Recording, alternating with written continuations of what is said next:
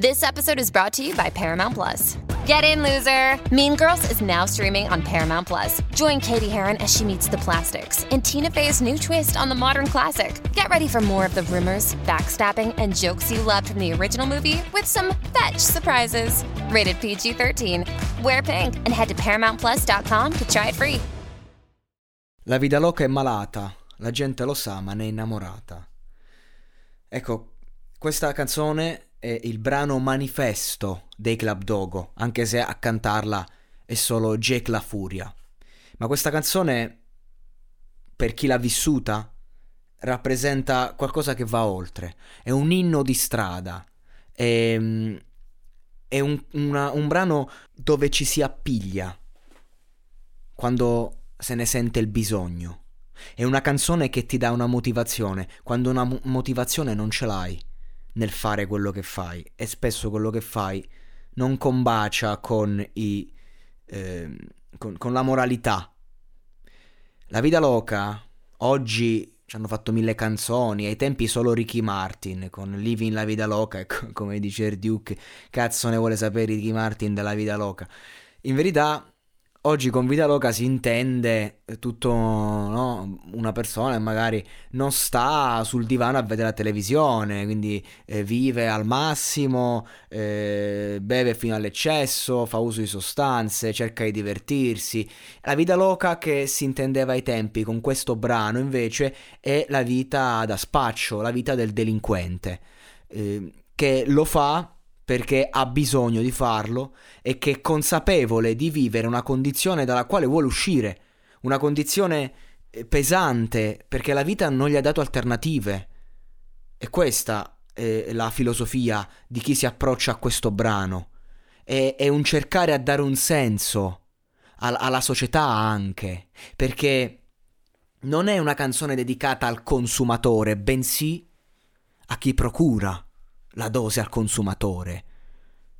È una canzone dedicata dalla prospettiva di chi è esterno a queste dinamiche e le osserva.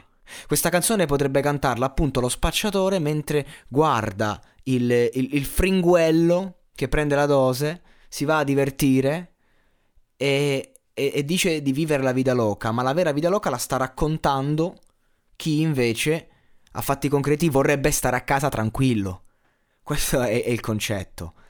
Viene raccontata proprio la società di quegli anni ed è ovviamente super attuale.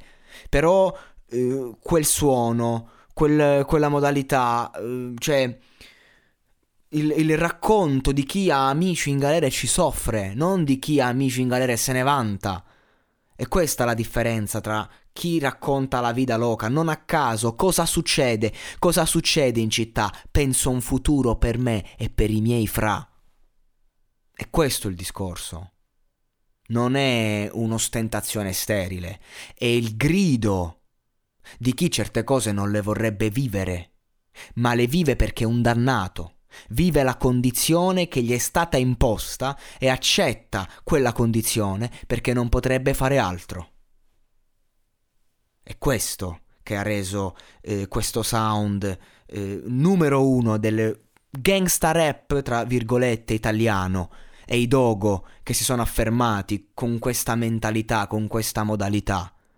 Perché è chiaro che questa canzone l'ha ascoltata chiunque, qualunque ragazzino che si è appicciato una canna ai tempi e che stava magari vendendo 2 ventine, si ascoltava Vida Loca e si pensava di stare a New York. E certo, sì, però è una canzone molto più forte, è sopravvissuta al tempo, perché è un racconto fuori dal comune, da una prospettiva lesa, che grida il proprio disagio, ma lo fa con arroganza, presunzione e prendendosi quei diritti che gli spettano.